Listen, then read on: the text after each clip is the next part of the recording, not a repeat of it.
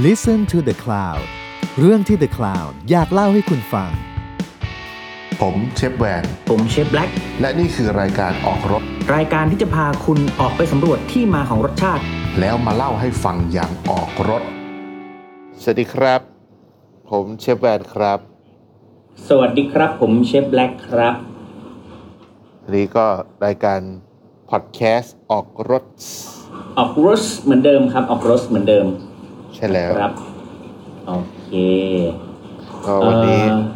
วันนี้เป็นท็อปิกแบบแตกต่างนิดหน่อย คือไม่ได้เป็นเกี่ยวกับเรื่องอาหารโดยตรงอ่าแต่ก็มีความเกี่ยวข้องแหละอะมีมีมีอยู่แล้ว มีเยอะด้วย อืมอืมเกี่ยวข้องอันนี้แบบแน่ๆกับคนทำอาหารเลย มันเป็นเอ่อเรื่องที่แบบผมว่ายุคนี้กำลังมาแรง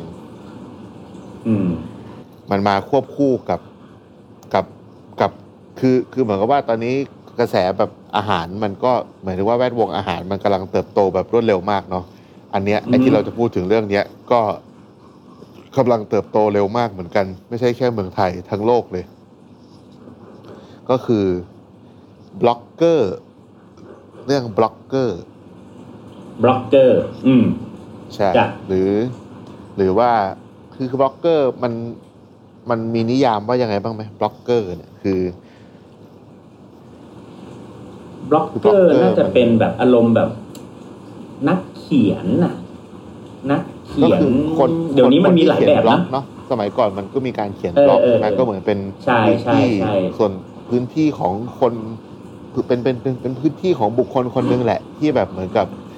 มีคอนเทนต์ไม่ว่าจะเป็นเรื่องอืมอะไรก็ตามเนาะแต่ว่าใช่มันไม่ใช่แค่เรื่องอาหารใช่มีทุกๆเรื่องไลฟ์สไตล์แต่สไตเดี๋ยวนี้ คือ food blogger เยอะมาก แล้วก็อันเนี้ยเราอยากอืมพูดรวมถึงแบบคนที่ไม่ได้ออกตัวว่าเป็นบล็อกเกอร์ด้วยก็มีเหมือนกับ ตอนนี้ผมเห็นมีหลาย ๆ คนที่เหมือนกับเปิด Account ไม่ว่าจะเป็นโซเชียลมีเดียอะไรก็ตาม ไม่ว่าจะเป็นอย่าง Instagram เนี่ยจะเห็นเยอะ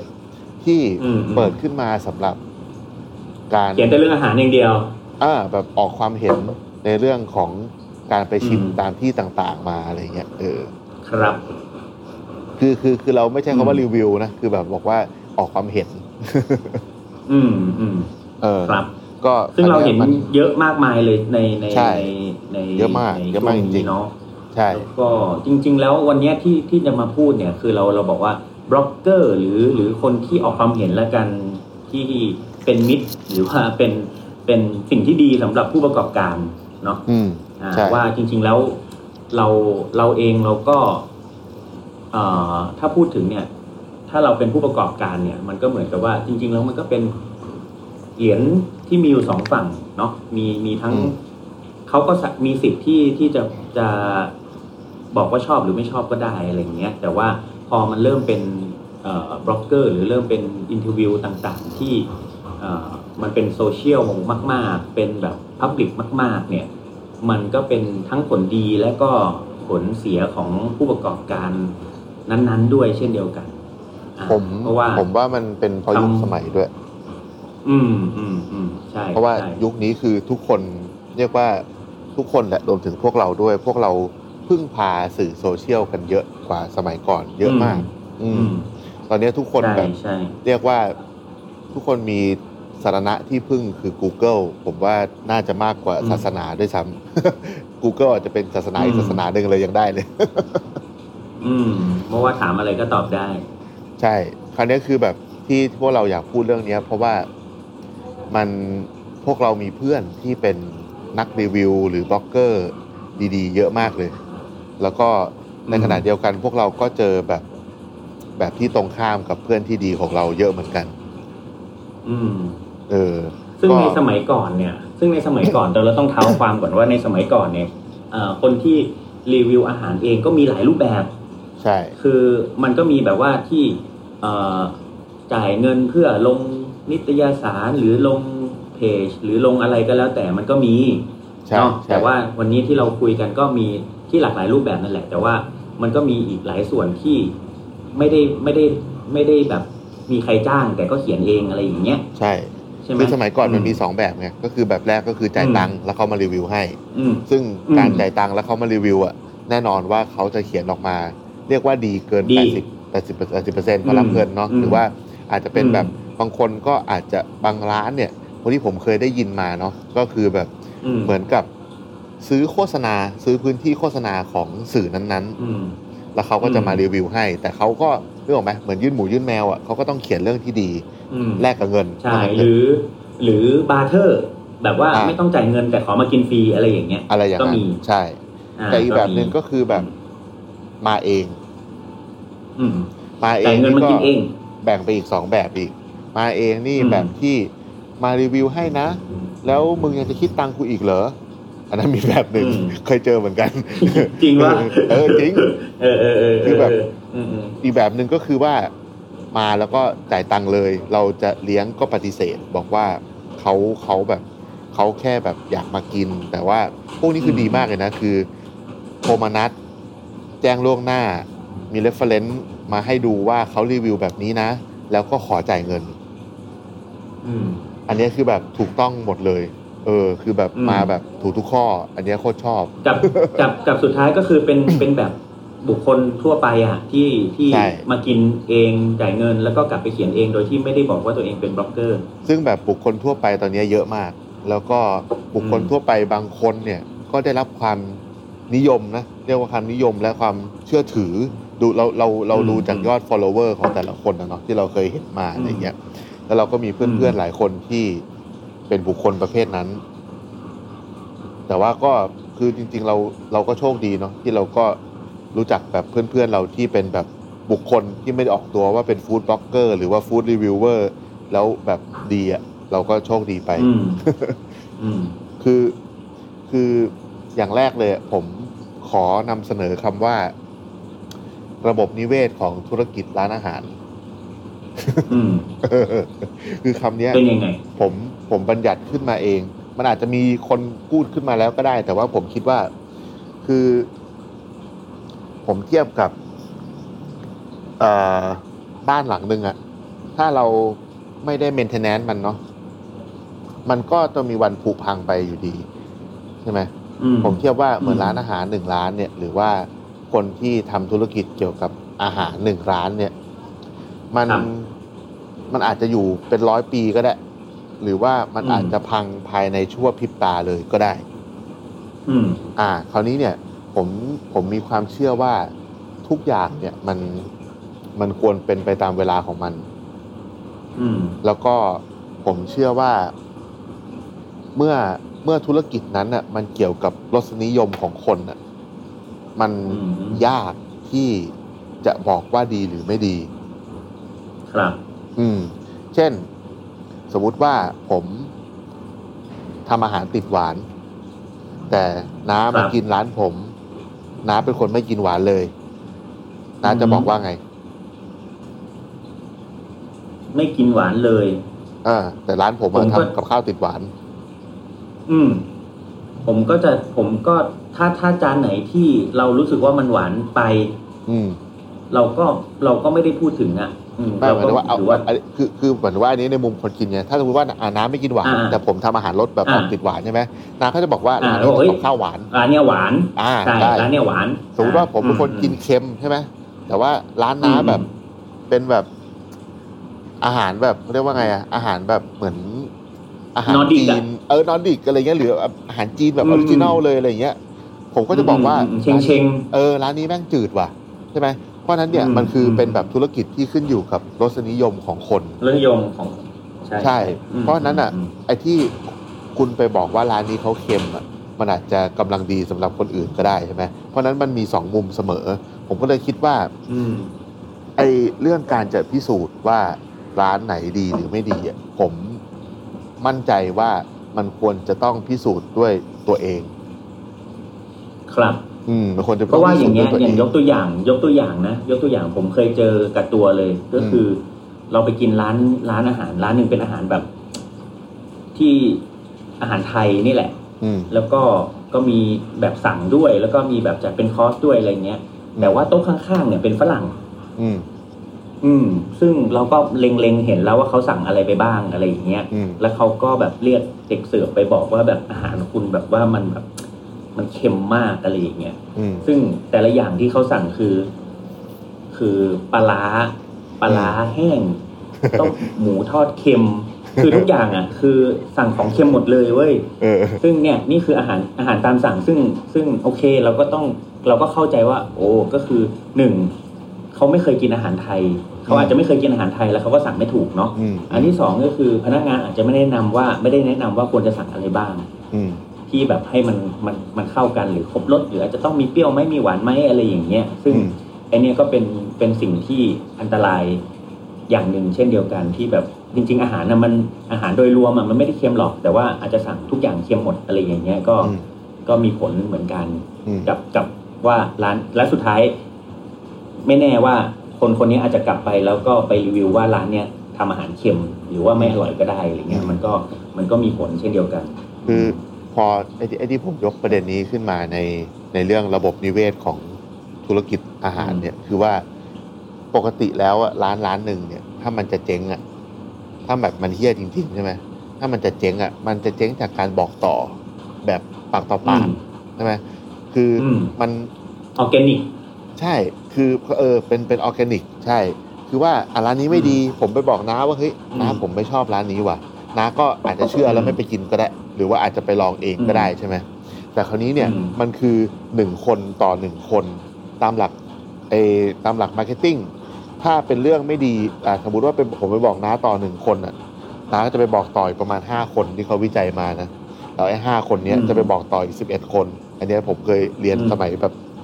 สมัยสมัยตอนตอนตอนยังหนุ่มๆ ก็คือมันก็จะกระจายของมันไปอยู่ดีแหละ เหมือนการหา downline อะอือฮึแต่ว่าอืมอืมอารมณ์เดียวกันพอแบบ ถ้าเราเปลี่ยนมาเป็นแบบการที่สมมุติว่าในหนึ่งเดือนอะถ้าเราบอกปากต่อปากอาจจะมีคนประมาณสักห้าสิบคนที่ได้ยินว่าร้านนี้ไม่โอเคใช่ไหมแต่ว่าสมมุติว่าถ้า follower คนถ้าแบบบล็อกเกอร์คนหนึ่งที่มี follower อยู่ประมาณแสนคนเนี้ย เขาเขียนคำเดียวว่าไม่อร่อยอย่าไปกิน กลายเป็นว่าจากหนึ่งร้อยคนอะแม่งเพิ่มมาแบบร้อยเท่าอะ ในแบบหนึ่งวินาทีนะ ไม่ใช่หนึ่งเดือน ซึ่งอืมจริง ๆแล้วผมว่ามันไม่ว่า อันนี้อาจจะเป็นประเด็นที่อาจจะไม่มีใครรู้นะ แต่ว่าไม่ว่า เชฟหรือเจ้าของร้านจะเก่งแค่ไหนก็ตามนะ ร้าน ทุกร้านมีสิทธิ์พลาดเหมือนกันหมด ใช่ มีสิทธิ์พลาดเหมือนกันหมด อันนี้เราก็ต้องยอมรับใช่ใช่โดยเฉพาะอย่างยิ่งอืมคือร้านเปิดใหม่อืมของไม่เข้ามืออุปกรณ์ ระบบยังไม่ลงตัวอะไรเงี้ยมแล้วอ่าเซอร์วิสยังใช่ไม่ได้อะไรอย่างเงี้ยซึ่งอไอเวลาหยๆที่ย่งร้านเปิดใหม่ ๆ เนี่ย มันเป็นช่วงที่แบบนักรีวิวชอบไปกันมากอืมในช่วงประมาณเดือนสองเดือนแรกนะ เป็นช่วงที่แบบใช่นักหรือแบบช่วงเทศกาลคนเยอะต่อคิวนานใช่ใช่อะไรอย่างเงี้ยเพราะเพราะเราเข้าใจว่าอืมเอ่อคนที่ทำแบบนี้เป็นอาชีพอะเขาก็ต้องมีคอนเทนต์ที่อัปเดตเสมอเนาะเพราะฉะนั้นในการไปอืมเขาก็ต้องไปตอนที่ร้านมันเพิ่งเปิดแบบสดๆใหม่ๆ ไม่มีใครแบบร้านเปิดมาปีอืมหนึ่งแล้วเพิ่งไปแบบไปไปรีวิวอะไรอย่างนี้นึกออกไหมรีวิวพวกที่ทำเป็นอาชีพอะเนาะเพราะฉะนั้นไอ้ช่วงแรกเนี่ยมันเป็นการรวมตัวของความไม่เสถียรเลย คืออย่างผมอะอืมเวลาแนะนำเพื่อนๆนะพอเปิดร้านใหม่เงี้ยเพื่อนจะบอกเฮ้ยเดี๋ยวไปเดี๋ยวไปผมบอกว่าเฮ้ยใจเย็นเดี๋ยวมึงรอนู่นอะทั้งสองเดือนเดี๋ยวมึงค่อยมา รอให้ทุกอย่างนิ่งก่อนอืมอะไรเงี้ยเออเพราะว่ามคืออันนี้เราพูดในมุมที่เราทำอาหารกันมานานแล้วด้วยนะลองนึกถึงแบบคนอืมที่แบบเขาไม่เคยทำร้านอาหารมาก่อนเลยเนี่ยอืมันยิ่งแบบโอ้โหมันมันลุกลี้ลุกลนไปหมดอะวันแรกที่เปิดร้านอะเพราะฉะนั้นแบบบางทีอะแค่การพลาดหนึ่งครั้งอะมันอาจจะ คุณอาจจะเป็นคนไปตัดสินชีวิตเขาทั้งชีวิตเลยก็ได้นึกออกไหมแทนที่แบบจะค่อยอืมๆปล่อยระหว่างสมมติว่าเราบอกกันปากต่อปากเนาะเขาก็ยังมีเวลาได้พัฒนาตัวเองใช่ไหมทุกคนมันควรจะใช่ได้ใช่โอกาสใช่ในการพัฒนาอยู่แล้ว คราวนี้เนี่ยกลายเป็นว่าใช่ไปครั้งแรกอ้าวเกิดว่าแบบอาหารไม่ดีไม่อร่อยอย่าไปแดกอะไรเงี้ยกลายเป็นว่าอ้าวเขาไม่มีโอกาสได้แก้ตัวเลย ซึ่งคนอีกหนึ่งแสนคนอาจจะคิดเหมือนที่คุณพิมพ์เลยก็ได้เพราะเพราะเชื่อมาแล้วไงอืมเพราะนั้นกลายเป็นว่าใช่อ้าวคุณแบบ ไปโกรธเกลียดอะไรเข้ามาเหรอถึงมีสิทธิ์ไปทำลายชีวิตและธุรกิจและความฝันชีวิเขาตแบบเขานั้นอืมเออ อันเนี้ยถูกผต้องมเลยเรียกว่ามันเป็นการบางครั้งมันเป็นการทำลายระบบนิเวศของธุรกิจอืมร้านอาหาร อันนี้อันนี้เราเราซึ่งพูดเฉพาะซึ่งถึงอาหารเนาะซึ่งผมก็จริง ๆ ผมก็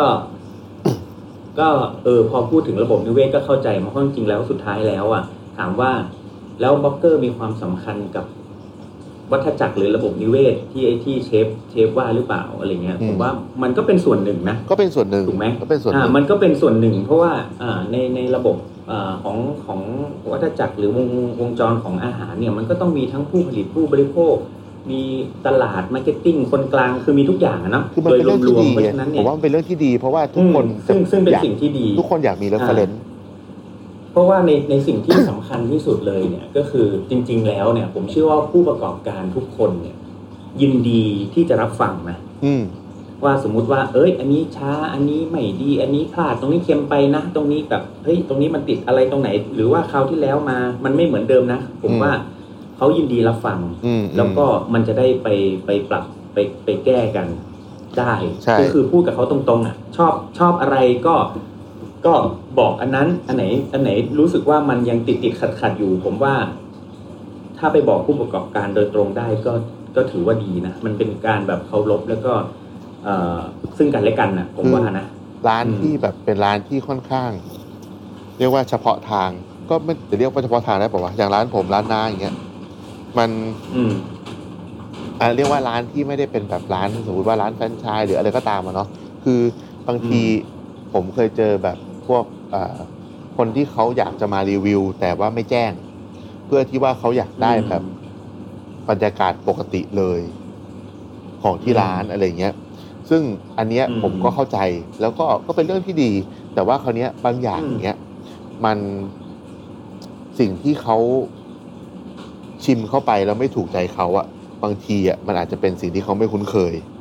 ซึ่งมันอาจจะต้องมีการอธิบายใช่ไหมคราวนี้เนี่ยผมมาอยากจะแนะนำแบบอ่าบรรดาบล็อกเกอร์ หรือว่าส่วนคนที่เป็นแบบบุคคลบุคคลที่อยากทำอะไรประมาณเนี้ยว่า ถ้าถ้าแบบอืมเราคิดที่จะรีวิวหรือว่าออกความเห็นเกี่ยวกับงานของร้านร้านหนึ่งอะถ้ารู้สึกว่าอืมไม่ถูกใจอันไหนอะผมแนะนำให้ถามเลยอืม ให้ถามร้านร้านนั้นเลย ไม่ว่าจะเป็นใครก็ตามบอกบว่าอกเขามีจุดประสงค์ใช่แบบไหนในการทำใช่ว่าทำไมอันนี้มันถึงเค็มอืมทำไมอันนี้มันถึงอะไรแบบเนี้ย เพราะว่าผมเชื่อว่าร้านดีๆ เกือบทุกร้านจะควรจะต้องถ้ามันไม่ได้ผิดพลาดนะเนาะเพราะถ้าการถ้ามันผิดพลาดมันก็จะมีการชดใช้เกิดขึ้น เช่น ให้กินจานนั้นถูกฟรีต้องมีของแถมให้ที่อ่าหรืออะไรก็ตามอ่าที่แบบอะไรประมาณเป็นการนั้นแบบชดเชยอืมเป็นการขอโทษอะเป็นการขอโทษแบบจับต้องได้อืมอะไรอย่างเงี้ย แต่คราวเนี้ยเนี่ยอืมบางทีแบบมันมันมันมันมันก็ต้องอธิบายอะถ้าสมมติว่ามันไม่ได้พลาดมันเป็นแบบที่เขาเสิร์ฟแบบนี้ แต่มันดันไม่ถูกใจคุณอืมอย่างน้อยเขาจะได้มีโอกาสอธิบาย ซึ่งในการอธิบายของเขาอืมนั้นน่ะ คุณก็เอาไปเขียนได้ถูกไหมคุณอืมคุณเขียนเหมือนเดิมเลยว่าคุณไม่ชอบ แต่ว่าเป็นสไตล์อืมของร้านเขาซึ่งร้านเขาทำแบบนี้อืมแบบนี้ ซึ่งมันอาจจะมีอืมโหคนแม่งทั้งประเทศเจ็ดสิบกว่าล้านคน มันอาจจะมีคนชอบแบบที่ เหตุผลของร้านนั้นก็ได้ถูกไหมอืมเออมเพราะฉะนั้นเนี่ยมันมันมันเหมือนกันเป็นการเสพงานงานศิลปะแหละจริงๆแล้วใช่อาหารนะคือบางทีโอ้โหมันมันหลากหลายมากๆคือเลยพวกเราอะเราก็มีหน้าที่ที่นำเสนอผลงานของเราเนาะที่เราคิดว่าดีที่สุดใช่ใช่อ่าขณะเดียวกันเนี่ยอืมอ่าคนที่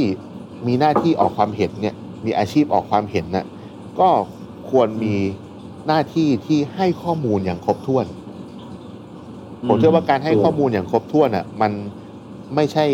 แค่การให้ข้อมูลในมุมความรู้สึกของตัวเองไงเพราะอันนั้นมันก็มคือเหมือนเราเขียนเรียงความอะมันต้องมีเป็น personal แบบเป็นเป็นแบบความรู้สึกส่วนตัวอยู่แล้วใช่ไหมแต่ว่าในขณะเดียวกันอะข้อมูลที่คุณได้จากร้านว่าทำไมเขาถึงทำแบบนี้แบบนี้แบบนี้เนี่ยมันคือแฟกต์ไงคือใช่ก่อนที่จะมีความคิดเห็นส่วนตัวมันต้องมีแฟกต์ ถูกต้องการอันนี้มันเป็นแบบกฎของการเขียนทุกอย่างเลยนะว่า มันต้องมีแฟกต์อืมแล้วมันถึงต้องมีเราก็เพมีราะคเราวามคิดก็เห็นเจอส่วนตัวเจอบ่อยๆเจอบ่อยๆ ที่คนเขียนรีวิวแล้วข้อมูลไม่ตรงกับสิ่งที่เราอธิบายแต่เยอะใช่เลยแล้วเราก็ว่าอ้าวแล้วทำไมมึงไม่อืมถามกูวะอะไรอย่างเงี้ยเอออืมเอออืมอืมอืมหรือว่าเอาหรือว่าถ้าไม่เกี่ยวกับเรื่องแบบ อันนี้เราพูดถึงในมุมอาหารเนาะอะในเรื่องของ service ก็อีกเรื่องหนึ่ง ซึ่ง service นี้ก็ละเอียดอ่อนอีก เพราะทุกคนก็ก็รู้สึกว่าต้องการได้รับการดูแลที่ต่างกันออกไปอะไรเงี้ยอะอย่างอีกเรื่องหนึ่งคือเรื่องราคาอย่างเงี้ยผมแนะนำเลยว่า ถ้าสงสัยว่าทำไมมันถึงเข้าถึงขายราคาเนี้ยผมแนะนำให้ถามเลยเว้ยว่าทำไมอะอืมข้าวผัดหมูมึงอะทำไมขายสองร้อยวะอย่างร้านผมอะอืถามได้เลยว่าทำไมลาบหมูร้านผมขายแบบร้อยสี่สิบาทวะอะไรเงี้ย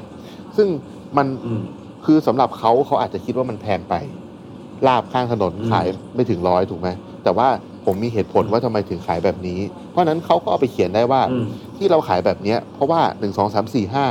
แต่สำหรับเขาส่วนอืมตัวแล้ว เราคิดว่าแพงไปสำหรับเราอืมใช่ไหมก็บอกได้ใช่ ซึ่งอันเนี้ยเป็นอ่าชุดข้อมูลที่โคตรครบถ้วนเลย ก็คือเป็นเป็นเป็นความรู้สึกและความจริงของทั้งสองฝ่ายใช่ อันเนี้ยคือคือสิ่งที่อืมผมว่าดี แล้วเราก็ยังได้แสดงความเห็นส่วนตัว แล้วเราก็ยังได้อืม present ข้อเท็จจริงของร้านร้านนั้นให้กับชาวโลกได้รู้ อย่างเมื่อวานถูกต้องผมผมมีเคสอืมเมื่อวานเลยสดๆเลย มีคนมากินต้มแซบกระดูกหมูที่ร้าน แล้วแบบกินไปคำเดียวแล้วตีคืนทั้งชามเลย เขาฝากน้องน้อง service อะมาบอกว่ามันเหม็นหืนอืมผมก็ทุกคนในร้านก็แบบงงว่า เฮ้ยเราไม่เคยได้รับ comment นี้เลยว่าต้มแซ่บมันเหม็นหืน ซึ่งในมุมของอืมเราอะ การเหม็นหืนอะมันคือมันเกิดจากน้ำมันใช่ไหมพวกน้ำมันที่เกิดการอืม oxidize แล้วมันก็แบบเป็นกลิ่นหืนน่ะอืมอืมหรือว่ามันอืมแทบจะไม่ค่อยมีของที่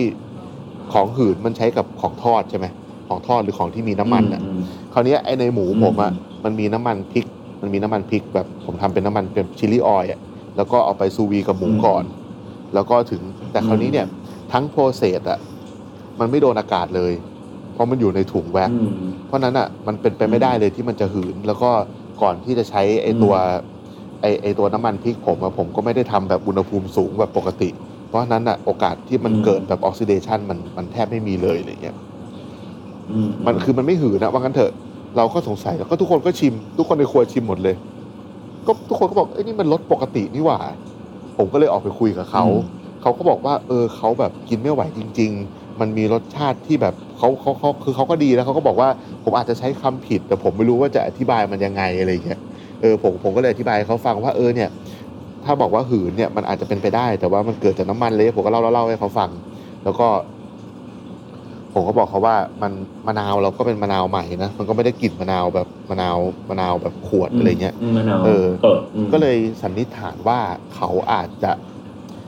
ไม่คุ้นกับคือที่ร้านผมใช้สต๊อกปลาสต๊อกปลาที่ร้านก็ไม่ขาวใช่ไหมนางก็เคยกินอยู่มเออ แล้วก็พอไปเจอกับอืมหมูแล้วอาจจะเป็นแบบคู่ เป็นคู่ของรสชาติที่แต่เขาคู่ที่มันไม่คุ้นใช่เนี่ยใช่เออไม่คุ้นผมผมผมเคยอืมผมเคยทำแบบเนี้ย ผมเคยทำต้มต้มแซบอย่างเงี้ยแหละคือจริงๆมันเป็นต้มอื่น แต่ที่ร้านถ้าขายถ้าเขียนว่าต้มอื่น ถ้าไม่ใช่ต้มยำกับต้มแซบแต่คนจะไม่กิน ก็เลยต้องทำต้มอะไรก็ได้แต่เขียนว่าต้มยำหรือต้มแซบตอนนั้นทำอืมทำ ปู ต้มแซบปูใส่ส้มซ่าอืมเอ่อวันวันหนึ่งก่อนหน้านั้นน่ะ เชฟเชฟต้นระดูมากินบอกว่าอร่อยมาก วันรุ่งขึ้นที่บ้านผมมากิน บอกว่ากินไม่ได้เลย รสชาติอะไรก็ไม่รู้แบบไม่คุ้นเลยอะไรอย่างเงี้ยนึกออกไหมมันเป็นการจับคู่ที่แบบข้าวปูอาจจะแบบข้าวปูข้าวปูเอออะไรอย่างนั้นอะคือบางคนไม่คุ้นใช่อืมบางคนไม่อันเนี้ยคุ้ก็คือเป็นเป็นเรื่องที่อย่างตัวอย่างเมื่อวานอะคือผมว่าเป็นเรื่องที่ดีว่าเขา เขาไม่โอเค เขาก็ตีกลับมาแล้วเราก็มีโอกาสได้อธิบายไงซึ่งซึ่งจริง ๆ ถึงตรงนั้นอะ คือผมก็ ผมก็ไม่ได้รู้สึกแบบรู้สึกคือไม่ได้รู้สึกไม่ดีหรืออะไร แต่ก็เข้าใจว่า เออเขาไม่คุ้น แล้วเราก็มั่นใจว่ามันเป็นรสชาติที่เราขายแบบนี้จริง ๆ ทุกคนได้กินรสชาติแบบนี้เหมือนกันหมดอะไรอย่างเงี้ยเพราะฉะนั้นอันเนี้ยผมก็ไม่คิดตังค์เลยเพราะว่าผมก็ถือว่าแบบ เออ เขาไม่โอเคอะแล้วเราก็ เราเราก็ชัวร์ว่าของฝั่งเราเราเราไม่ได้แบบพลาดอะไรอะไรเงี้ยซึ่งอันเนี้ยดีอืมดีที่เขาแบบส่งคืน ดีกว่าแบบฝืนกินอืมหรือว่าวางไว้ตรงนั้น แล้วก็เอาไปเขียนด่าแล้วก็ไปเขียนรีวิว เออเออแล้วพอใส่คำว่าหืนปุ๊บเรียบร้อยชิหายเลยทีนี้ออคือพอหืนเนี่ยมันใช่คือแบบสำหรับร้านอาหารและการหืนนี่คือแบบแม่งน้ำมันเก่า แม่งคือไม่ใส่ใจแม่งคืออะไรอย่างเงี้ยเออเออซึ่งพวกเนี้ยคือแบบเออโอ้โหมันมันเป็นคำที่แบบมันทำร้ายกันได้เลยอะ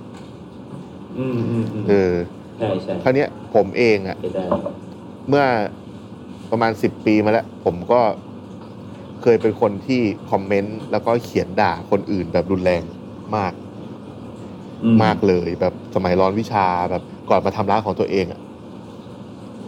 อืมแล้วก็ผมก็ตอนนั้นมันความรู้สึกของผมอะนะผมแค่รู้สึกว่าการได้ทำแบบนั้นน่ะคือเราได้รับการ คือเรามีความคาดหวังในการที่ไปกินอะไรสักอย่างในราคานั้น แล้วมันจะต้องถูกใจไงซึ่งถูกใจเรามันไม่ได้แปลว่าถูก มันอาจจะไม่ถูกใจคนทำคนทำอาจจะไม่ได้ชอบแบบที่เราชอบใช่ไหมเพราะฉะนั้นไปกินรู้สึกว่าไม่คุ้มอะแล้วก็พอบางทีเจอแบบบริการไม่ดีอีก หรืออะไรก็ไม่รู้อะเรารู้สึกว่าเป็นประสบการณ์ที่ไม่ดีเลย เราก็ไม่พอใจอืมพอเวลามาเขียนอะอืมเหมือนเวลาเราโกรธใครอะเราก็อยากจะต่อยหน้ามันให้หน้ายับไปเลยใช่ไหม แต่คราวนี้ถ้าถามว่าอืมพอไปทำอย่างนั้นน่ะมันก็สะใจนะ แล้วพอมีคนมาร่วมด่าอืมกับเราในพื้นที่อืมโซเชียลอะเราก็รู้สึกดี เพราะว่าทุกคนแบบเนาะแบบในไอ้พวกเขาเรียกว่าอะไรอะ Maslow hierarchy of needs ไอ้สามเหลี่ยมพีระมิดอะทุกคนมันต้องการเป็นที่ยอมรับเนาะอืมคือคือทุกคนต้องการมีพวกอืมพ้องอะถ้าเราแสดงความเห็นอะไรสักอย่างหนึ่คงรับมีคนมา comment เป็นพวกเราเยอะๆเราก็รู้สึกดีเนาะ แต่กลายเป็นว่าพอวันรุ่งขึ้นตื่นมา ก็ไม่ได้คิดเรื่องนี้แล้วอืมแต่สิ่งที่เขียนไปอะแต่ comment ยังมันยังแต่อยู่ แต่ comment นั้นยังอยู่ ใช่ ใช่ เออ คือเนี่ย ผมก็เลยเพิ่งได้มาฉุกคิด เมื่อสักประมาณสิบปีที่แล้วนี่แหละแปดปีที่แล้วว่าอืมเฮ้ยผมแบบไม่ควรไปทำร้ายเขาแบบนั้นอืมอืม ผมไม่ควรไปทำร้ายเขาแบบนั้น เพราะว่า ผมมานึกถึงแบบ ช่วงที่ ช่วงที่แบบร้านมันเงียบๆมันจะมีช่วงแบบช่วงเมื่อประมาณสักแบบตอนสามสี่ปีที่แล้วที่มีเรื่องแบบตอนที่รัชกาลที่เก้าสวรรคตอะไรเงี้ยคือร้านมันเงียบมากแล้วช่วงนั้นแบบปัญหาชีวิตผมรุมเร้ามากเลย ผมก็รู้สึกว่าแบบอืมอืมเฮ้ยเอออยู่ดีๆมันคิดว่าไอการที่เราไปเขียนแบบ ในมุมที่ไม่ดีของคนอื่น ให้โลกได้รับรู้อะอืม ถ้ามันไม่ใช่เรื่องขอขาดบาดตายอะเนาะคนที่อืม เราเขียนถึงอะเขาอาจจะตกอยู่ในสภาวะแบบเดียวกับเราวันนั้นเปล่าวะอืม นึกออกไหมแบบบางทีเขาใช่ คือเขาอาจจะทำอาหารเยี่ยมากนะแต่แบบอืมพ่อเขาอาจจะป่วยอยู่ก็ได้เปล่าวะซึ่ง อืมซึ่งแบบณวันนั้นน่ะ ถ้าเราไม่ได้ไปเขียนด่าเขา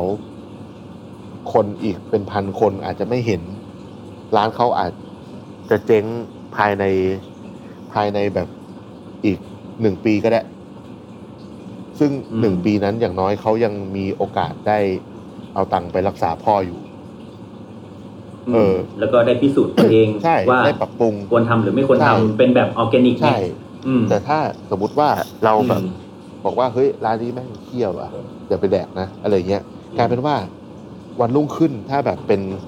นักรีวิวที่คนตามเยอะๆ แล้วคนเชื่อถือเยอะๆอะกลายเป็นว่าคุณอาจจะแบบฆ่าเขาในคืนหนึ่งเลยก็ได้นะ แล้วในเคสนั้นคุณอาจจะฆ่าพ่อเขาด้วยก็ได้นะแทนที่แบบเขาจะได้มีเวลาใช่พัฒนา มีแบบ แล้วสุดท้ายวันสุดท้ายวันพรุ่งนี้คุณก็ลืมเหมือนอย่างใช่ที่ที่ที่น้าบอก แล้วก็สิ่งสำคัญที่สุดถูกไหมล่ะเลยอะสำหรับแบบอืมผมอยากฝากเลยว่า คนที่เขียนชอบเขียนด่าร้านหรือว่าแสดงความคิดเห็นตัวเองอย่างรุนแรงเมื่อไม่พอใจเนี่ย ผมอยากฝากเลยว่า ลองคิดดูดี ๆ ว่าถ้าพรุ่งนี้ร้านนั้นๆน่ะ ที่คุณไปด่าเขาอะถ้าเขาเจ๊งอะอืมแล้วชีวิตคุณมีอะไรดีขึ้นบ้างอืมใช่ไหมสมมติผมไปกินร้านน้าผมแบบไม่ชอบเลยแม่งอะไรก็ไม่รู้อะไรเงี้ยด่าด่าด่าด่าด่าพรุ่งนี้ร้านน้าเจ๊ง ถามว่าพรุ่งนี้ผมแม่งรวยขึ้นปะวะ อืม หรือว่าพรุ่งนี้ผมแบบทำไม เต็มเต็มที่ผมก็อาจจะมี follower เพิ่มขึ้น อืม แล้วถามว่า ในชีวิตชีวิตหนึ่งอะ ผมเชื่อว่าทุกคนเองก็ไม่มีสิทธิ์ที่จะไปทำลายชีวิตใช่ ถูกต้อง อืม คือมันก็เลยแบบเป็น ผมว่าตอนนี้มันเป็นปัญหาเยอะว่าคือบางคนน่ะผมว่านักรีวิวบางคนเนี่ยบางร้านเนี่ยกลัวนะ เพราะว่าแบบอืม แบบเขาแล้วเขาก็บอกต่อกันว่า เฮ้ย คนนี้แม่งเขียนแบบนี้ว่ะ คนนี้แม่งเขียนแบบนี้ว่ะ มันแล้วมันเจอยังวะเจเอออยังจะวะยังวะไปยังวะไปร้านมึงยังวะอะไรอย่างเงี้ยเออคือแบบนี้หมดเลยคือหลอนหลอนเป็นทุกวงการเลยนะ คืออาหารก็เป็นบาร์ก็เป็นอืมอืมกาแฟก็เป็นอืมผมเคยแบบอืมได้ยินเพื่อนพูดอย่างเงี้ยอืมไอ้ยคนเนี้ยไปยังร้านมึงยังวะไม่ไม่ไม่ได้สนใจเรื่องแบบเอ้ยมามาตรวจได้รางวงรางวัลเลยนะไม่เกี่ยวนะเออกลัวบล็อกเกอร์เออ คือแบบเราเราแบบเหมือนเป็นระหวาดผวาอะระหวาดผวาว่าอืมไอ้สิ่งอืมที่เราทำเป็นปกติอยู่แล้วอะถ้ามันเกิดอืม ไปไม่ถูกใจคุณน่ะคุณที่มีคนตามอืมคุณอยู่เป็นร้อยเป็นพันเป็นหมื่นน่ะแล้วณวันนั้นน่ะถึงขั้นถึงขั้นซวยเลยนะใช่มันซวยเลยทั้งแค่แค่มันไม่ไม่อืมไม่ถูกใจอะเนาะคือจริง ๆ ผมว่ามันมันอืมเหมือนฟู้ดบล็อกเกอร์สมัยเนี้ยผมว่าเหมือนเหมือนคนเขียนข่าวเลย เหมือนคนพาดหัวข่าวเลยอะอืมหนังสือพิมพ์แต่ละอืมฉบับอะเราก็เห็นอยู่แล้วว่าเขาก็ต้องพาดอืมหัวข่าวแบบที่คนอยากจะอ่านใช่ไหมอ่าครับ เออ แล้วก็ซึ่งจริง ๆ แล้วนะ ซึ่งจริง ๆ แล้วอย่างผู้ประกอบผู้ประกอบการอย่างพวกเราเองอือะมสิ่งที่เราต้องการเลยนะ คือเราต้องการเป็นเพื่อนกับทุกคนนั่นแหเอละอใช่ คือยิ่งถ้าเป็น food blogger blogger หรือ reviewer เนี่ยก็คือจริงๆแล้วเนี่ยเราเราเป็นเพื่อนกันน่ะดีที่สุดอืมเป็นเพื่อนเป็นเพื่อนเป็นเพื่อนกันสนิทกันเนี่ยดีมาก เพราะว่าจริง ๆ แล้วเนี่ยคือการที่ได้มามาเยี่ยมมาชิมมากินแล้วได้ comment ดีบ้างไม่ดีบ้างเนี่ย มันก็เราเองก็ได้ปรับปรุงในสิ่งที่ไม่ดีเนาะไอ้บางอย่างที่ที่เรากำลังทดลองอ้าวคุณก็ได้ลองชิมอะไรอย่างเงี้ยอืมคือ มันจะได้แบบเหมือนมีการแลกเปลี่ยน แลกเปลี่ยนประสบการณ์กันแลกเปลี่ยนความคิดกันอะไรเงี้ยเราก็ยังเราก็ยังยินดีที่อยากได้คอมเมนต์จากจากพวกคุณเช่นเดียวกัใช่นถูกไหมล่ะยิ่งว่าแบบอ่ามาเปิดร้านใหม่ ๆ หรือทำอะไรใหม่ๆเนี้ยเออเราก็อยากให้เขามานั่งกินแล้วก็แบบเฮ้ยอันนี้ปรับไหมอันนี้ดีไหมอันนั้นดีไหมเพราะว่าเราก็ต้องอยากฟัง หลาย ๆ คอมเมนต์เพื่อที่จะมาปรับปรุงทั้งบริการอาหารรสชาติให้มันดีขึ้นอยู่แล้วอืม เนาะเพราะฉะนั้นเนี่ยสิ่งที่เราต้องการคือเราอยากเราต้องการเพื่อน ใช่ เราอืม เราเราต้องการเพื่อนแล้วเราก็ต้องการที่จะเรียกว่าให้ข้อมูลในมุมของเราด้วย อืมอืม ว่าใช่ เหตุผลมันทำไมทำไมทำไมอะไรอย่างเงี้ยเพราะว่าอย่างใช่ร้านของใช่พวกเราและเพื่อนๆเราอีกเยอะมากเลย ทุกคนก็ ผมเชื่อว่าทุกร้านอะอยากจะมีวิธีที่พิเศษที่จะนำเสนอผลงานของตัวเอง ทุกร้านอยากจะมีความไม่มีใครอยากเรียนแบบใครใช่หรอกทุกร้านอยากจะมีความยูนิแล้วคก็ทุกร้านก็อยากมีความเป็นยูนิคแล้วก็มีความเป็นกิมมิคพิเศษของของใครของมันอยู่ใช่แล้วใช่ ซึ่งตรงนี้เนี่ยคือคือมันก็มีคนที่เขียนคอมเมนต์เรื่องอาหารต่างๆ ทั้งที่แบบเป็นคนที่อยู่ในแวดวงอาหารอยู่แล้ว หรือเป็นคนที่ชอบกินอย่างเดียว คนที่อืมคนที่เป็นเชฟแล้วเป็นนักรีวิวด้วยก็มีคือมีแบบต้องเรียกว่าอืมแบบหลากหลายอาชีพเลยเนาะคนที่แบบเป็นนักรีวิวอาหารเพราะว่าอืมทุกคนมันต้องกินอะเพราะฉะนั้นคนก็อืมอาจจะรู้สึกว่า เออ เราก็เขียนตามที่เราชอบหรือไม่ชอบ ซึ่งถามว่าผิดไหมไม่ผิดนะอืมแต่ว่าในอืมในมุมอื่นคือว่าเราอยากจะขอร้องให้ช่วยคิดนิดนึงว่า ในสิ่งที่คุณเขียนไปอะไม่ว่า คุณจะบอกว่ามีเรามีเอ้ย เราฉันมี follower น้อยไม่เป็นไรหรอก อยากเขียนอะไรก็เขียนมันไม่ใช่ไงไม่เป็นไรหรอกเพราะว่าฉันจ่ายตังค์มาฉันเขียนอะไรก็ได้ เอออะไรอย่างนั้นน่ะคือคือจริง ๆ แล้วมันอืม มันมันไม่ใช่อะมันมันมันไม่ใช่แบบนั้นเนี่ยมันคือ คือเดี๋ยวเนี้ย ผมอะส่วนตัวผมนะ คือถ้าผมไปกินอะไรเนี่ย แล้วผมไม่ค่อยชอบเนี่ย ซึ่งน้อยมาก น้อยมากเลยที่กินแล้วไม่ชอบ เพราะว่าเรากินแล้ว อย่างน้อยๆ เรารู้ว่าเขาตั้งใจทำอะไรมาให้เรากินอะไรอย่างเงี้ยที่ไม่ชอบจะไม่ชอบอืมเพราะว่าเรารู้ว่าเขาไม่ตั้งใจทำมากกว่า แต่ถ้าเรารู้ว่าเขาตั้งใจทำแต่อืมรสชาติไม่ถูกปากอะผมก็จะบอกว่ามันไม่ค่อยถูกปาก แต่ว่าตั้งใจดีความตั้งใจดีมาก เรารู้ว่าเขาเขาตั้งใจยังไงทำอะไรอะไรเงี้ย แต่ว่าเอออาจจะไม่ค่อยถูกปากเรา พยายามต่อไปนะอะไรอย่าสู้งนั้น หรือว่าแบบแต่ส่วนใหญ่อืมผมแทบจะไม่เขียนอะไรที่ไม่ดี ผมจะเขียนแค่อันที่ผมชอบ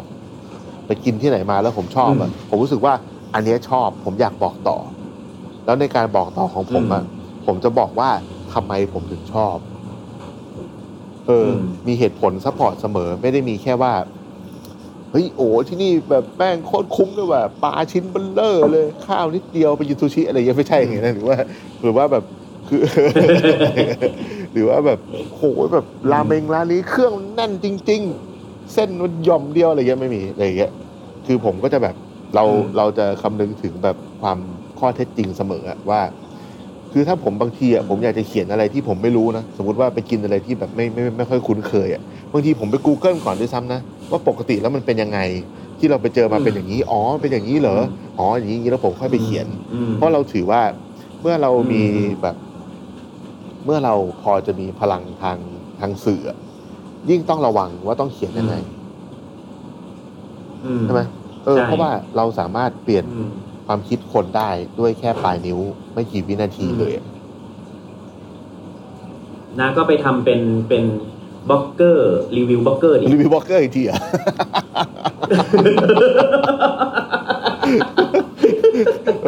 review blogger อีกทีหลอนกันไปใหญ่เลยทีนี้โอ้อาชีพ review blogger ยังโหดแล้วแบบมันมันไม่ได้เป็นแค่เมืองไทยเนาะเมืองนอกก็หนักอืมล่าสุดที่น้าเห็นใช่ใช่ที่ใช่มันมีแบบไอคนไป comment เรื่องที่ร้านของ Thomas Keller ปิดปะที่ที่ที่น้าชาลีแชร์อยู่อะได้ยินไม่ไม่ได้อ่านไม่ได้อ่านเออคือแบบแต่เห็นเห็นเห็นอยู่ แบบเหมือนเขาเขาก็ปิดเพราะโควิดอะไรอย่างเงี้ยแหละเสร็จแล้วแม่งก็แบบไปเขียนว่าอืมเออดีแล้วแหละที่ปิดมันไม่น่าเปิดมาตั้งแต่แรกแล้วอะไรเงี้ยโอ้เออ แล้วแบบ ยังโหดไอ้แบบแม่งมีเชฟของ Benu อะออกออกมาด่าแบบโอ้แบบโคตรโคตรมันโคตรสะใจอะคืออย่างเงี้ยคือขนาดร้านแบบอืมนึกออกไหมขนาดพวกเราก็โดนมาแล้วใช่ไหมขนาดร้าน Thomas Keller ยังโดนอะร้านร้านแบบโหดโหดอะ Thomas Keller นี่เป็นเบอร์หนึ่งด้านแบบนับว่าเป็น เป็นผู้เริ่มต้นวปูงชการนียอะบุคคล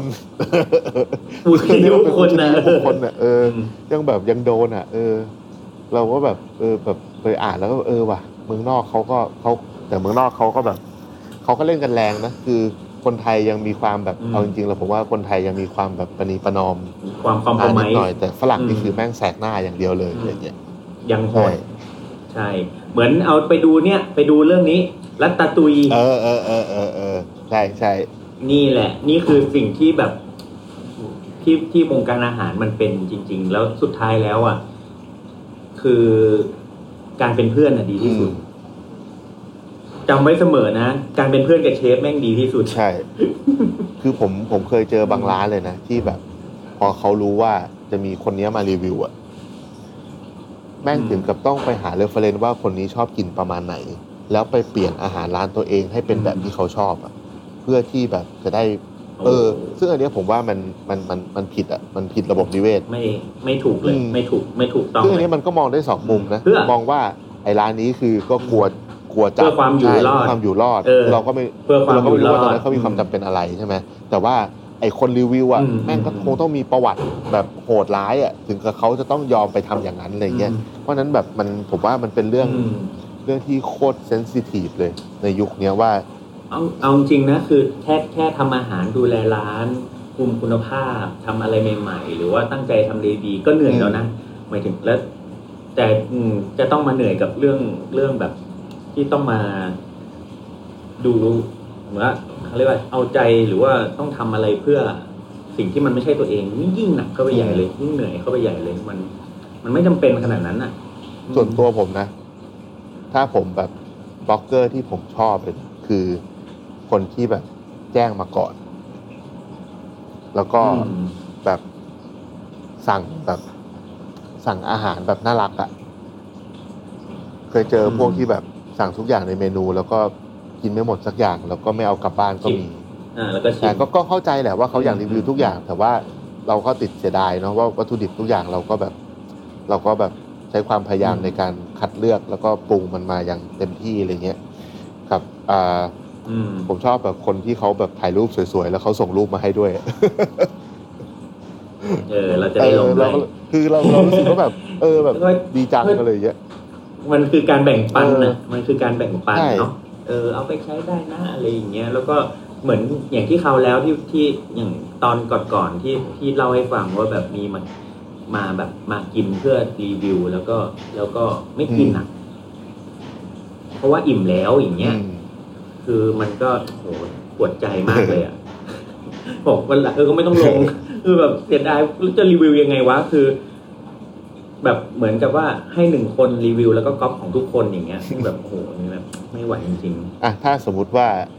เราอยากจะแนะนำในมุมของที่เราเป็นคนทำอาหารเองด้วย แล้วก็เป็นเจ้าของร้านอาหารเองด้วย แล้วถ้าสมมติว่า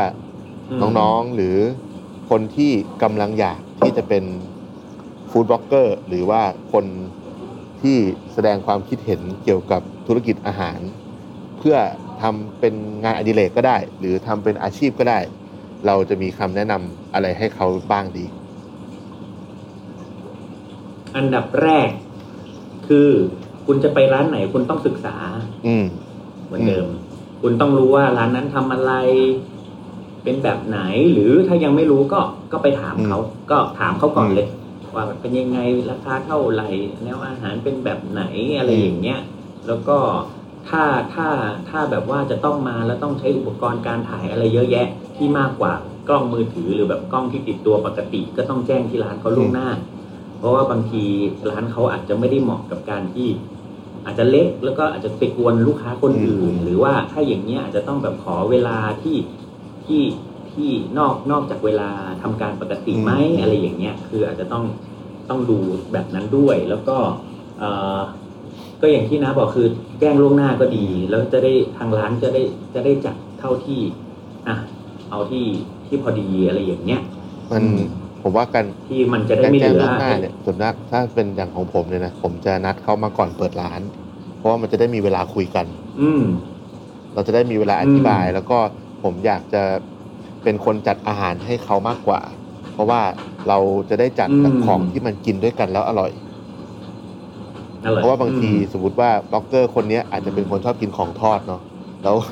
ดันสั่งของทอดมาสามอย่างอะไรเงี้ยสั่งเป็นของทอดมันก็จะอืม รีวิวมันก็จะเป็นแบบอีกแบบหนึ่งอาจจะแบบเลี่ยนจังเลยอะไรเงี้ยเออาฮะแล้วก็แล้วก็อีกเรื่องหนึ่งก็คือถ้าถ้าถ้าถ้าจะเป็นบล็อกเกอร์เรื่องของอาหารนะหรือว่าอยากจะรีวิวอาหารเนี่ย คุณต้องมีคุณต้องเปิดหูเปิดตาเปิดใจอะ เปิดเปิดเลนส์เปิดกรอบของตัวเองให้กว้างมากๆ เพราะว่าบางคนก็ไม่กินเยอะแยะไปหมดเลย หลายๆอย่างอ่ายกเว้นนะยกเว้นแบบโอเค ไม่ไม่กินหมูเพราะเป็นมุสลิม ไม่กินเนื้อเพราะเป็นเอ่อนับถือเจ้าแม่กวนอิม หรือว่าแพ้นั่นนู่นนี่อันนี้เข้าใจได้แต่ว่า คือถ้าถ้าถ้าจะรีวิวแล้วอะผมว่าต้องลองอะ ต้องลองลองทุกเช่นอย่างอะ แล้วก็เดี๋ยวค่อยมามาคุยกันว่า เออ อันนี้แบบ งงงๆไม่เข้าใจหรือว่าอะไรเงี้ยก็จะได้มาคุยกันเนาะเช่นถ้านับถือเจ้าแม่กวนอิมไม่กินเนื้อวัว ก็ไม่ควรไปอืมรีวิวร้านที่เขาเป็น specialize เนื้อวัวที่เขาใช่ไหมอืมหรือถ้าจะไปรีวิวใช่ก็ควรเขียนว่า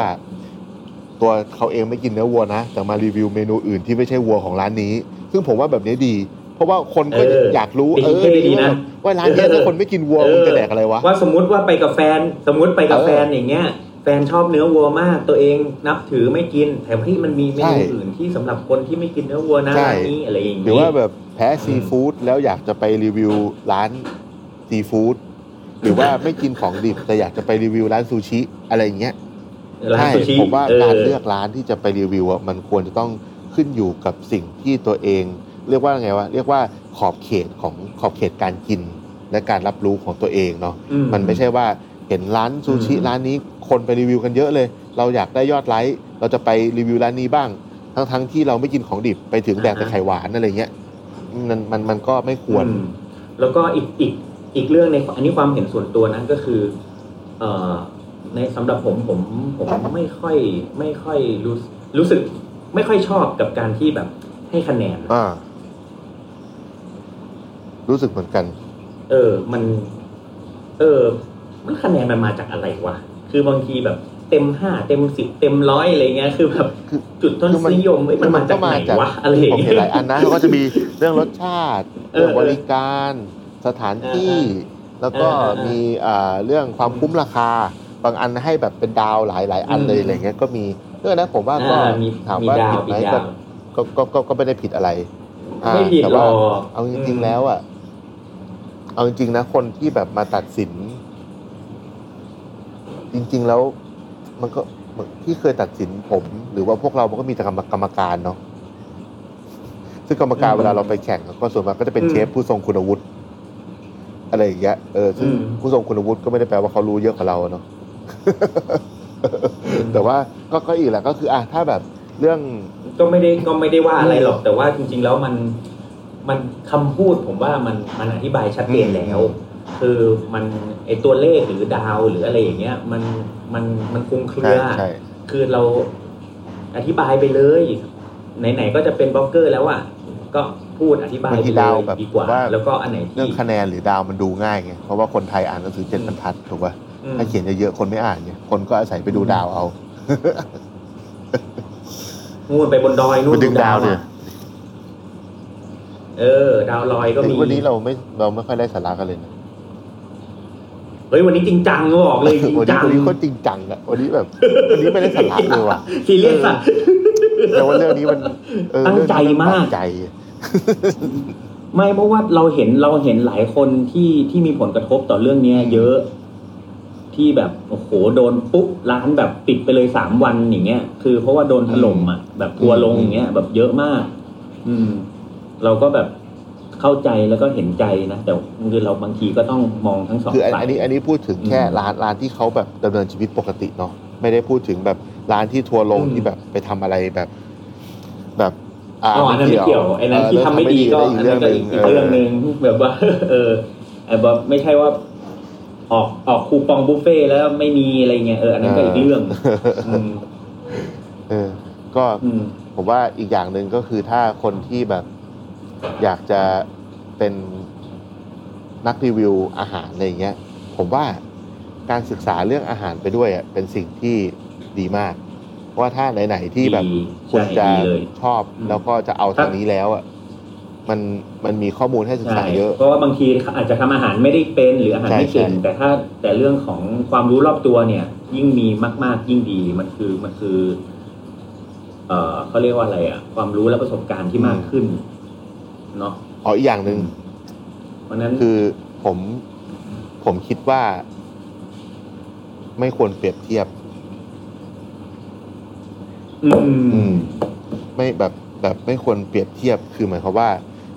สมมุติว่าเราจะไปรีวิวร้านหนึ่งร้านอะเราไม่ควรจะไปเปรียบเทียบกับอีกร้านหนึ่งไม่ว่าจะเป็นในอืมร้านประเภทเดียวกันแคทเดียวกันหรือคนก็ละดีแคทอะไรอย่างเงี้ยเออสมมติว่าแบบไปกิน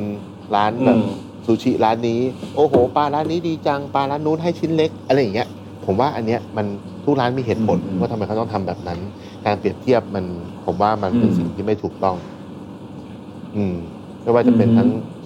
คุณภาพหรือ หรือแบบเรื่องอืมราคาอะไรเงี้ยเอออ่าฮะแล้วก็เมื่อกี้มีถามมาว่าถ้า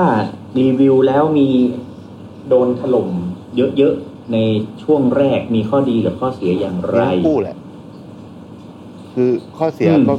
เพราะว่าเราเราไม่รู้ว่าจริง ๆ มันถล่มถล่มแบบอยากไปชิมหรือถล่มหรืออยากไปดูหรือถล่มมีอันด้วยนี้โซประเชียสลบหรืการอณ์อะไรตรงมัของนมีผหมลากเลยหลายผมเคยโดน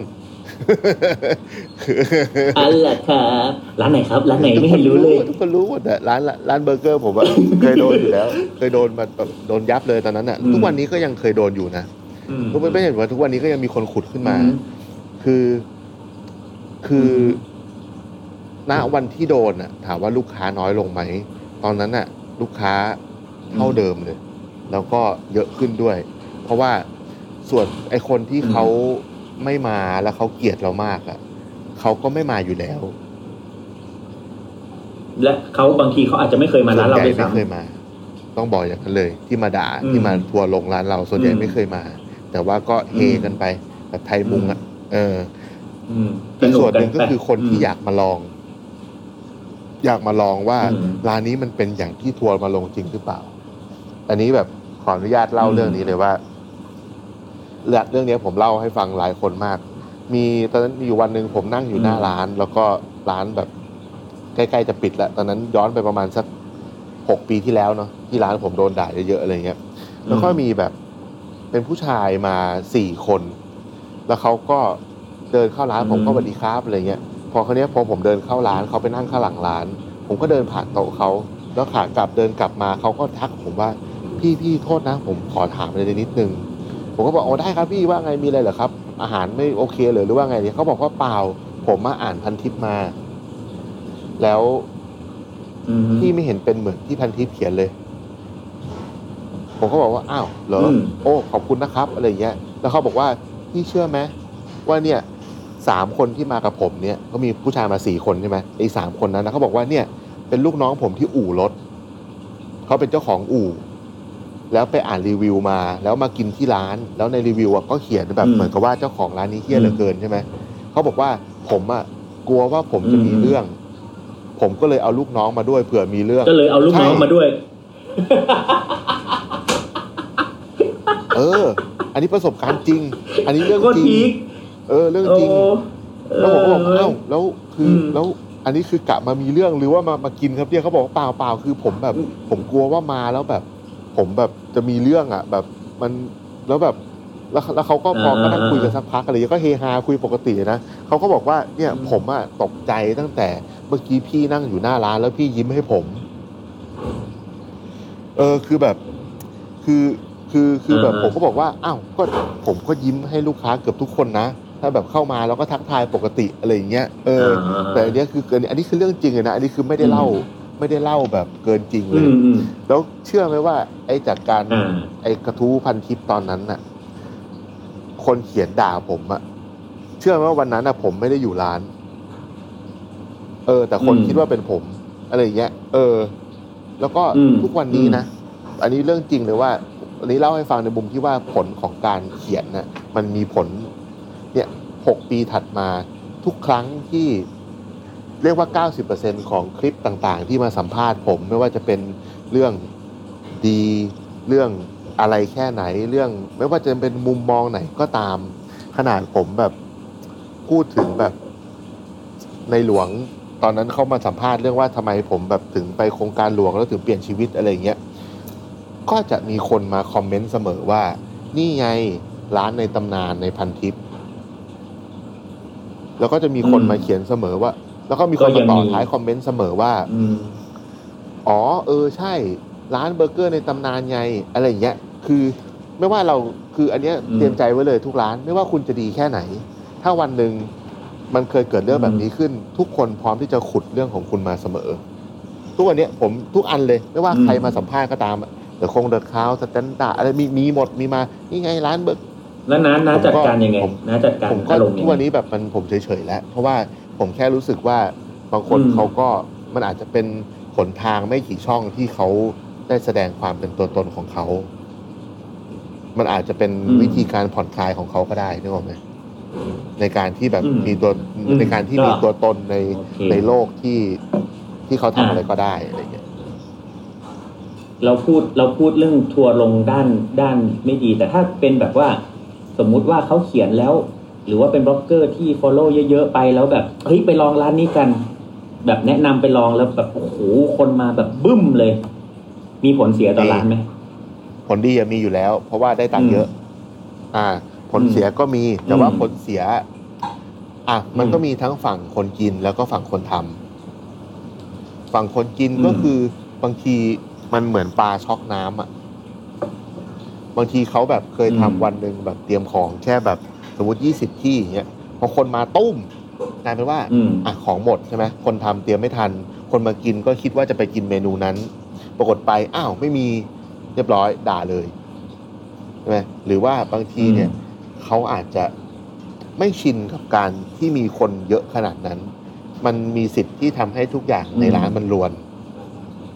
ได้พลอวนรวนปั๊บอืมระบบมันใช่ระบบไว่าจะมันเป็นลวนระบบหมดหรือพอรวนปั๊บเนี่ยคุณภาพมันอาจจะออกมาไม่เท่ากับการไปปกติ ซึ่งอันเนี้ย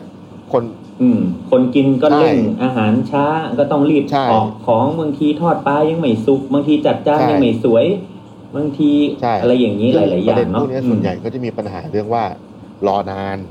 ใช่ไหมคนก็จะบ่นเรื่องรอนานอะไรเงี้ยอืมแต่คนไม่ได้ดูว่าอ้าวอ่าเราก็คนอื่นเขาก็คิดเหมือนคุณแหละ เพราะว่าเขาก็ไปอ่าน อันเดียวกันเพราะมาฉะนั้นอะไรเงี้ยเพราะเพราะฉะนั้นสิ่งสิ่งเหล่านี้เนี่ย เราก็ต้องบอกสรุปว่าจริง ๆ เรา มันก็ต้องเตรียมตัวทั้งผู้รีวิวและผู้ที่ถูกให้รีวิวใช่เช่นเดียวกัน ไม่ว่าจะต้องเป็นของที่ถ้ามาแล้วคนเยอะคุณจะเตรียมพร้อมยังไง หรือว่ามาแล้วเอ่อมีจะต้องตั้งรับเรื่องของคอมเมนต์ต่างๆ คุณก็ต้องวางใจให้เป็นวางใจให้ถูก แล้วก็อธิบายในสิ่งที่คุณตั้งใจด้วยอะไรอย่างเงี้ยเพราะฉะนั้น ผมว่ามันก็ต้องต้องดูทั้งสองสองฝ่ายคือเนาะอีกอันหนึ่งอ่าไอ้แบบที่ว่าทัวร์ลงแบบคนไปกินเยอะๆตอนแรกอะแบบเมื่อกี้อีกอันหนึ่งคืออันเนี้ยอันเนี้ยเป็นแบบคำคำเตือนสำหรับฝ่ายร้านอาหาร คือ อย่าเพึ่งหลงเชื่อว่านั่นคือแบบริทึมที่แท้จริง ลูกค้าที่แท้จริง เพราะว่าผมเคย อันนี้แบบผมเชื่อว่าทุกคนเคยเจ็บแบบนี้มาว่า พอเราเห็นคนมากินเยอะสมมติว่าช่วงเดือนหนึ่งอะสั่งของบานเลย สั่งสั่งของเรียบร้อยบึ้มเรียบร้อยเรียบร้อยติดติดดอยเขาเรียกติดดอยที่คุณน่ะติดดอยเออเพราะฉะนั้นอะผมว่าแบบติดดอยทันทีคนครับผู้ผู้ประกอบการอะต้องใจเย็นๆอืมเพราะว่ามันจะเป็นช่วงใช่ใช่ใช่ผมผมให้ช่วงครึ่งปีแรกเลยอืมครึ่งปีแรกอะคนเขาอยากอืมอยากมาลอง แต่ว่าครึ่งปีหลังอะลูกค้าอืมยังไงก็น้อยลง แต่ว่าเราก็จะได้เริ่มได้ลูกค้าอืมประจำมากขึ้น อ่าเริ่มได้ออร์แกนิกจเป็นริลูงกๆค้าที่แท้ที่ออจร์ริแกงนิแหกละจริงอืมอะไรอย่างเงี้ยอ่าโอโอเคโอเค วันนี้เออเราซีเรียสกันมามากพอแล้ว วันนี้เราไม่ไม่ได้สาระเลยว่ะเออ เล่นไหมเล่นสักหน่อยไหมเอาสักหน่อยไหมอ๋อโอเคโอ้ยโอเคโอเคแล้ววันนี้ได้ครับก็ประวันมาณนี้นี้ก็ก็ขอผิดพลาดลาร่วงเกินอะไรลาใครก่อนไปเพราะว่าวันนี้เราซีขอเรีอยสภักัยนด้วยมากนะแล้ครับวผม อันนี้คือเราแบบให้ความจริงในมุมมองของพวกเรา ไม่ได้มีเจตนาที่จะไปแบอ่าบใช่ใช่ด่าใช่ว่าใครหรืออะไร ไม่ได้พัดไม่ได้ไปพูดถึงใครเลย แต่ว่าเราพูดใช่ถึงใช่รวมๆเนาะรวมๆนะครับ แล้วก็สิ่งประสบการณ์ในใช่สิ่งที่เราเจอคมารับผมโอเค ขอบคุณขอบมากคุณมากเลยคครัรับสวัวันสดีนี้ครับผมติดตามเรื่องราวดีๆ และรายการอื่นๆจาก The Cloud ได้ที่ readthecloud.co หรือแอปพลิเคชันสำหรับฟังพอดแคสต์